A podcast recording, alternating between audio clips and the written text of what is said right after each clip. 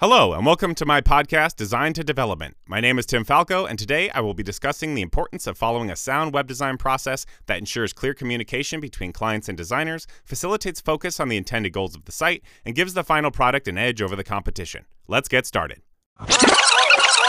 The web design process is similar to other design processes in that it aims to analyze a problem or question, design a solution, develop a tool that will offer that solution, implement the tool into a real world setting, and evaluate its effectiveness. In the case of a website, the problem that often needs to be solved is brought to the designer from the client.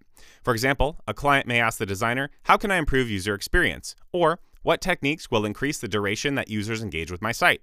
These questions cannot quickly be answered due to unique factors such as the site's target audiences and competition from other similar sites. For this reason, we must follow a sound roadmap.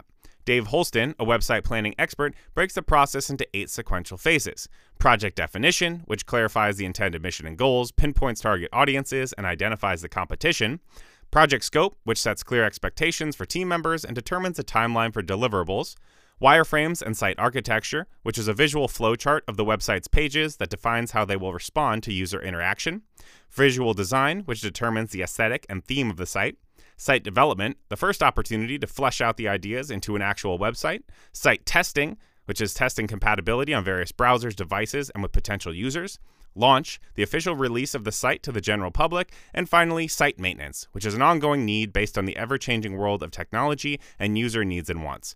Following these eight steps will ensure that all parties are satisfied and that the final product will be a success. Two additional considerations for designing a successful website are accessibility and copyright. Accessibility refers to a site's compatibility with assistive technologies, such as screen readers, which are used by persons with disabilities. In the United States alone, more than 30 million people with disabilities use the internet and need information conveyed with the same level of meaning as it does for non disabled persons.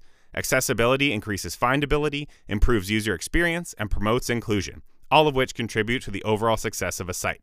Finally, we must consider the implications that copyright laws have on our design. It may seem perfect to use your favorite Beatles song paired with photos taken by a professional photographer, but the negotiations and fees required to use those pieces of art legally can be substantial, and the penalties for not doing so can be even greater.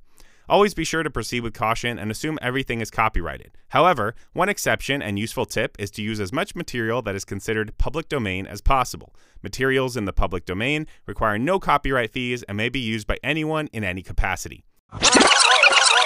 At this point, I hope you've realized the importance of a sound web design process because without it, your website, your brand, your mission will very likely fall short. Thank you all for listening. See you next time.